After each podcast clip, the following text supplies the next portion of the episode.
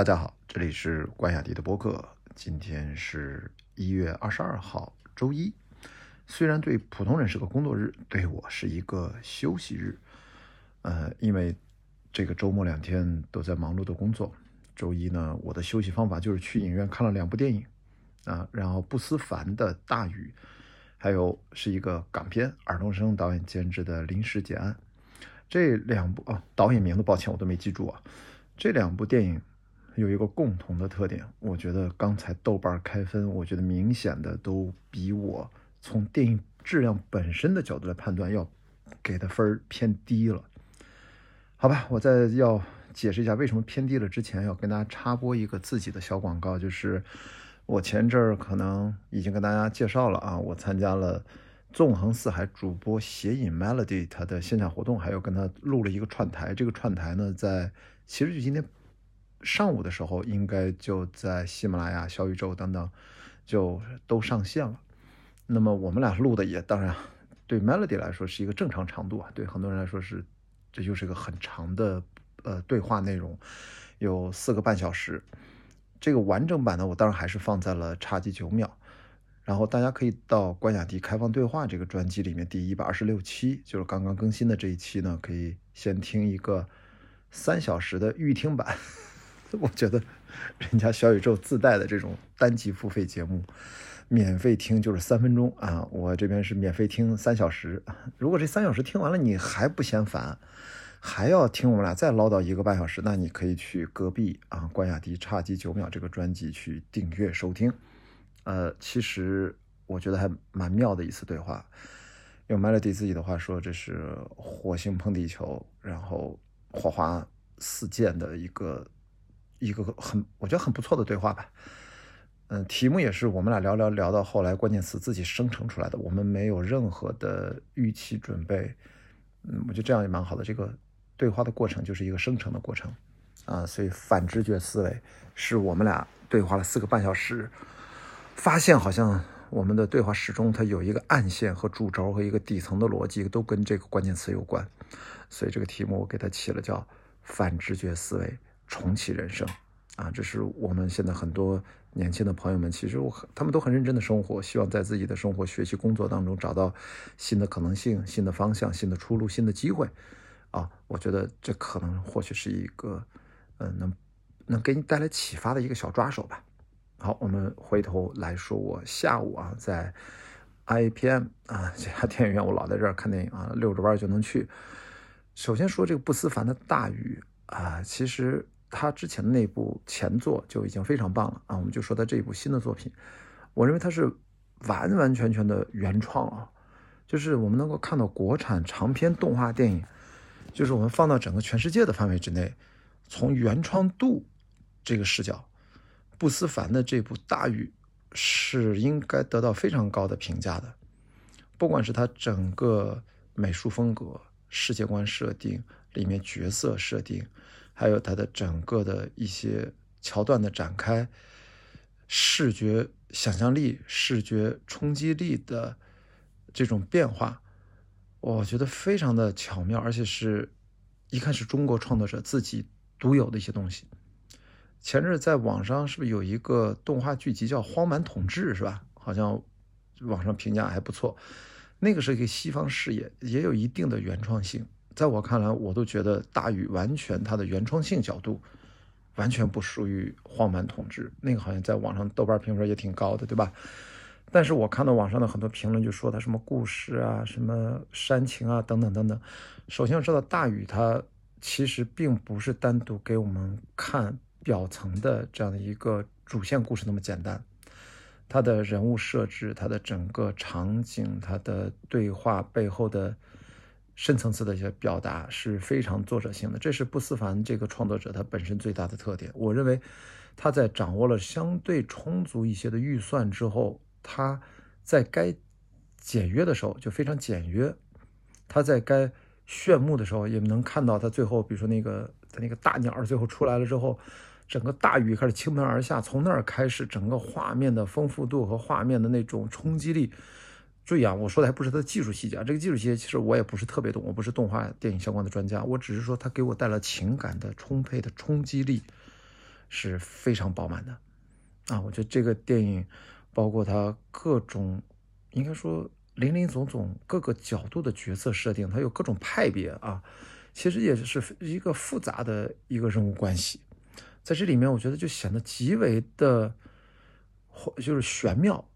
和一种独特的美。这种独特的美，它已经不再是说我们小时候看上海美术电影制片厂的那种，呃，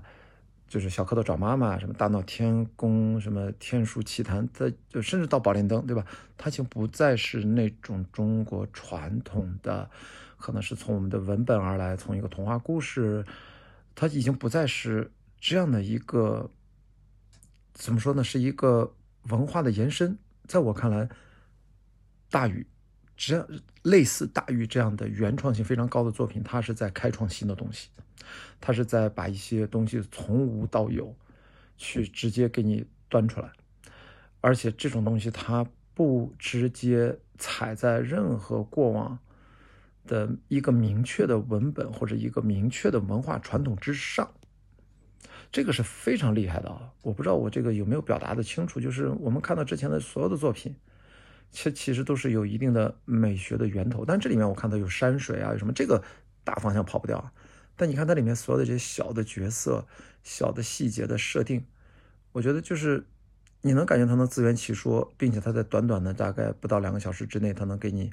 呈现出这样的一个完整的世界观。也就是说，我看这个电影，我觉得它有一种看高原创度的科幻电影的感觉，所以也证明了这部动画电影它真的是非常的只能用动画的这个。表现形式来呈现，可惜的排片啊真的很少。我如果大家有机会的话，在大荧幕上去看一看，呃，我觉得他的声优表演，我觉得可能没有那么成熟，就是他的配音演员配音表演。但我觉得这对我来说都不是很重要的事情。嗯，我看到很多人其实要不然就是他，他要不就看不太明白，也 get get 不到导演创作者百分之五十的的创作意图或。创作的表达，或者说他哪怕他 get 到了，他理解了，他他不感兴趣，他也完全不在乎，他也对这块没有感觉，那都蛮可惜的啊，都蛮可惜的。就是，但没有办法，这个电影其实它就是一个呃非大众向的一个电影。那我我也无意说服大家都大众都去多么多么的喜欢它，没有了。我只是说这个电影其实它拍的蛮好的，呃，而且我觉得应该是感谢像彩条屋啊这些。前面那几个投资方，华人影业是吧？还有还有那几个，反正就这几家公司能支持这样的导演创作者拍出这样的作品，我觉得这就是专业人士该做的事情。他他是留得下来的，大宇这样的作品真的是留得下来。这样的作品你拿到全世界范围去，去世界电影范围内去评奖也好，去干嘛也好，我觉得都蛮棒的啊。就美术能力这个回头，我觉得导演他有自己的风格，因为。这就是动画相关的一些评价标准，但是从整个电影的，呃，主题的表达和它的呈现的视听的丰富性，呃，原创度，其实都是一部非常棒的作品啊。然后我就说这个临时结案，这个临时结案，我就说，它当然是一种挺荒谬的讽刺，一种黑色的一种，怎么说呢？它它其实不是一个传统的类型片，那。尔冬升导演在里面有很强的他的个人的特色，而且他是一很对过往很多很多相关的作品吧，就是就是你在尔冬升不知道为什么他监制了一个特别像银河映像的一个作品，我也不知道为什么有这种奇妙的感觉。他很多桥段都在致敬一些银河映像的一些桥段，就是最鲜明的就是郭富城他他当过摔跤冠军嘛，因为郭富城就演过这个柔柔道龙虎榜，他自己是会会摔跤会会柔道这些动作的，所以在这里面还几个场。几场戏还反复的提及，还给了一个高光。呃，这不说这个，我我就说《临时结案》这个电影，它其实是有非常强的作者个人表达气质在里面。它也不单单的试图满足于自己是一个打打闹闹的几个这样的一个什么犯罪抢劫呃破案片儿，它也不是没有那么多动作，它也不是那么破案，但是他用的这几个都是好演员。对吧？都呃，林家栋、郭富城还有任贤齐在这里面都是到这个年纪都是非常好的演员，所以我觉得他是对香港的普通民众的生活的关关心，真的是我觉得是有人文关怀在里面，然后把一些苦难的东西，然后好像用某种试图想让我们觉得用娱乐的方式来换一个角度去感受，这其其实是我觉得香港电影工作者在这个点，因为这是银都机构出品啊，就是它其实是就尺度相关方面其实还比较大的。大家只要看到，只要第一出品方以后挂着银都，它其实类似于获得半张免死金牌，就是当年谁港片不是拍警匪拍什么，只要动作尺度的暴力尺度大一点啊，你看看就是他要找银都去。去用他的指标，或者让银都出品啊，不管出多少钱，咱不管啊。这个因为我多年很多年不不参与这些事情了，因为当年都是很清晰的，呃，现在肯定都变了啊，我也不清楚，这都快二十年过去了，呃，但是基本上它是半张免死金牌，所以只要你看到银都机构出品，那基本上这个港片的气质啊，它的尺度啊，各方面其实是我们内地的电影作品是无法比拟的。但是即使如此，你看看这个片子，我也能够能够看到啊，它的评分也不太高，也就是六点几分，哎，也比较可惜。我觉得这个这个电影怎么七分是有的嘛？我也不知道现在大家到底为什么对电影的要求这么高。反正这个片子我是也是推荐大家去看一看。你就看，如果对老影迷、香港电影熟悉的朋友能看出很多意味和趣味点。最后，我就想简单的讲一点。就是我看这个电影一半的时候，我突然意识到，为什么最近这些好莱坞大片和香港传统的这大明星演的电影，都开始有点卖不动了。好莱坞大片尤甚，香港电影也差不多了，金手指也就卖五亿啊。刘德华和我们的梁朝伟，然后前行也就三亿多、四亿多，然后这部我估计有两亿，也就多一点，也就这样了。郭富城都都卖不动，所以呢。我突然意识到，就是我要预判一下即将到来的春节档，有六部刚刚上映的电影。这六部电影其实没有一部真正的超级大的商业制作啊，《封神》啊，《流浪地球》没有那个大制作，全其实是中等成本甚至中小制作。那今年这个春节档会是什么样的样态，我不知道。但是反正没有，呃，基本没有港片，没有好莱坞电影，所以我们可以对照一下，就是为什么？就是我觉得。我要说一个跟电影不太相关的事情，就是我会觉得大陆市场的这帮主体观众，他们现在呢，都是在自己的生活境遇当中，有一种弥漫的、来源不清的、无处不在的一种痛。这个痛是什么呢？就是，好吧，有些人。年轻的朋友们刚毕业，我知道二十四岁以下的失业率到达了百分之二十，是看到社会的数据，他们可能有一种迷茫的痛，可能现在大厂那些被优化的、被裁员的啊，年会不能停，对吧？大家看到这热议，他可能有一种下岗的痛，还有更不用说广大的中低收入者，其实还是在努力的工作的痛。那就算生活殷实的中产之家。可能他们为了孩子的教育，或者为了他们的晋升，可能为了他们保全自己资产，尽量缩水的慢一点的，这种这种无处诉说的痛，更不用说最近整个其实跟大的这个整个经济环境有关，整体我们的生活，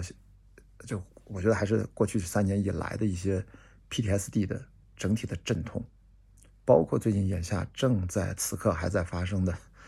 什么。大 A 保卫战是吧？已经探到是吧？两千七保卫战了，对吧？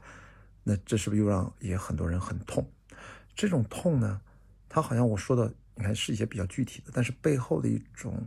抽象的一种对于生活的，我觉得信念感也好，对前方的这种希望的这种无力感也好，我觉得大家现在其实有还是有一种疫情后的一种情绪还没有完全退散去，所以我想说的就是这种痛。它需要被听到，需要彼此关心，需要彼此的去找到彼此的存在感，要互相互相帮助吧。但这种诉求很难在我们传统的去电影院去做个白日梦，看看好莱坞电影就能够疗愈到我们，我觉得完全没有作用了，因为一看就会觉得很反讽。为什么那些明星在天上打打杀杀，还是漫威超级英雄飞来飞去，跟我有什么关系？我回头不是还是我一头鸡的鸡毛蒜皮的事儿？就是以前呢，这种疗愈作用，它可能在这种痛，它可能是一种日常的琐碎的苦闷，你是这种去做造梦是可以的。但是现在呢，因为这个痛太痛了，太痛了，所以已经传统的你用那种跟我无关的那种造梦的故事，已经无法触达到我的内心。香港电影就还好，因为香港电影是中国中国的一部分。那香港电影，我们其实还能看明星，但问题啊，当然有些具体的问题，就是明星都年纪太大了。我这个年纪都看他们三十多年一路长大，他们现在还是他们刘德华、梁朝伟、郭富城，他们还是这些，怎么回事？烦不烦？零零后肯定不看他们。我说实话，零零后肯定不看他们。所以香港电影，我觉得临时结案郭富城这个新片。他其实就是在回应香港的本土的咱们这几百万的同胞们他们的一些痛，对不对？讲的养老院，讲的底层的就都欠钱都活不下去了，开出租车的多惨！第一场戏就是吵架，那当黑帮、当黑社会的当的抠抠搜搜的，对吧？哎呀，所以说，但是这个我们在内地市场，对于讲这样的粤语的电影，它的那种又是香港的独有的一种。啊，那种戏谑也好，尔冬升的这种气质，掺杂了一些银河映像的那种风格，它还是依然是有距离感的。这还是影迷电影。那比如说最近你看，呃，除了《繁花》，对吧？为什么火？它让大家就是释放了当年的一些对九十年代的一些共同记忆。啊，最近还有什么《大江大河》，不是大家都喜欢吗？其实这个东西吧，它离我们的近，就是我们现在因为我这是我个人观点，纯个人观点，只代表自己，就是那种弥漫的、弥散的。浓度还挺高的一种，对不同人群都有各自的一种痛，我们必须要跟自己距离特别近的这种文艺作品发生深切的共鸣，把它当成我们的精神的依托。因为日常现在我自己在做线下的活动，我最近在参加，我就前天嘛参加这个纵横四海那么线下活动。其实我我在博客里面也跟他讲了，就是就是要面对面上深入的交流，就要有对真实性的触达。我后来发现，我跟 Melody 想法是几乎是完全一致的。就是我跟樊一茹也交流过，播客观影会做了五十场。我觉得全中国电影的同行里面，没有哪一个同行敢站出来说，我比关雅迪还了解中国电影的现在的观众。我觉得只有我是面对面交流电影观众可能数量最多的一个从业者。那我觉得 Melody 他是做海外的留学啊，他是一个一个人的去倾听。他我问了他那个数量，说是几千人。那其实。就是我们要去拥抱这个真实性，关心真实的人。那现在好莱坞那些大片离我们真实的生活距离太远了。那香港如果他们是地域文化的问题，他们青黄不接，没有新一代的年轻的明星呃补上来，也不能给我们带来，比如说给我们更有共情的这样的一些题材内容，其实也感觉有点有点使不上劲儿了。不说这些了，OK，如果。是从痛这个点来理解接下来或当下和接下来一段时间的中国电影市场。那我们在到来的春节档，六部已经公布的电影，谁能够最能够跟我们的这个痛形成一个最好的一个呼应关系呢？难道真的是我们一起摇太阳吗？那是讲癌症故事的，那个是真的好痛啊！那个我没，实际上我完全没干，因为这六部电影里面，我只看了《红毯先生》，我觉得《红毯先生》非常棒，我一定推荐大家去影院看，甚至看两遍。你第一遍哈哈哈完了之后，你第二遍看可能就是另外的意味。所以其他那几部我都没看。那贾玲这个大家都知道是吧？她减肥一百斤，那这是这个这种是跟我们的痛有什么样的关系呢？我不知道。还有另外几部《飞驰人生二》。好吧，反正一共六部啊，呃，《熊出没》就不用管它了，《熊出没》这是带着孩子的必修必修课啊，咱就不管它了。那剩下那五部，如果从这个逻辑，嗯，我觉得最终能够冲出来的，在没有像《流浪地球》这种超级大片的前提下，一定是像我我不是药神啊，像等等这些啊，呃，就是孤注一掷啊，哪怕消失的他，其实它都跟我们的痛啊，可能跟我们的恐惧有关，恐惧跟痛也是相关联的。谁能够把我们的痛真正的抚慰一下，或者说提醒我们一下，或者跟我们的互动那么一下，咱就表达的比较好。我觉得这是我们未来的，呃，中国电影的一个无奈的这样的一个出口。所以我试图用我非常个人的视角来解释一下，为什么我对好莱坞电影表现的持续不太好，且未来一段时间也不会好，因为。好莱坞的电影的创作者们不会关心中国人民的，我说的那种痛，好吗？对，对不起，我这个说的有点玄而又玄。这就是我今天坐在电影院里面，我看着郭富城的大龅牙，我就脑子就开始走神儿。不是电影拍的不好，就是我突然感受到了什么，我要赶紧抓住我感受到那个东西去往下推演，这是我的一种感受吧。啊，肯定是不准确的啊，肯定是不准确的，肯定是只代表一家之言。大家就这么一听，我们等到春节档，我还是非常期待的。我们看看到底这个市场又会发生什么，好吧？哎，今天又说多了怎么，哎呀，天哪！好，那我们明天周二见，好吧？这就是今天关雅迪的播客，拜拜。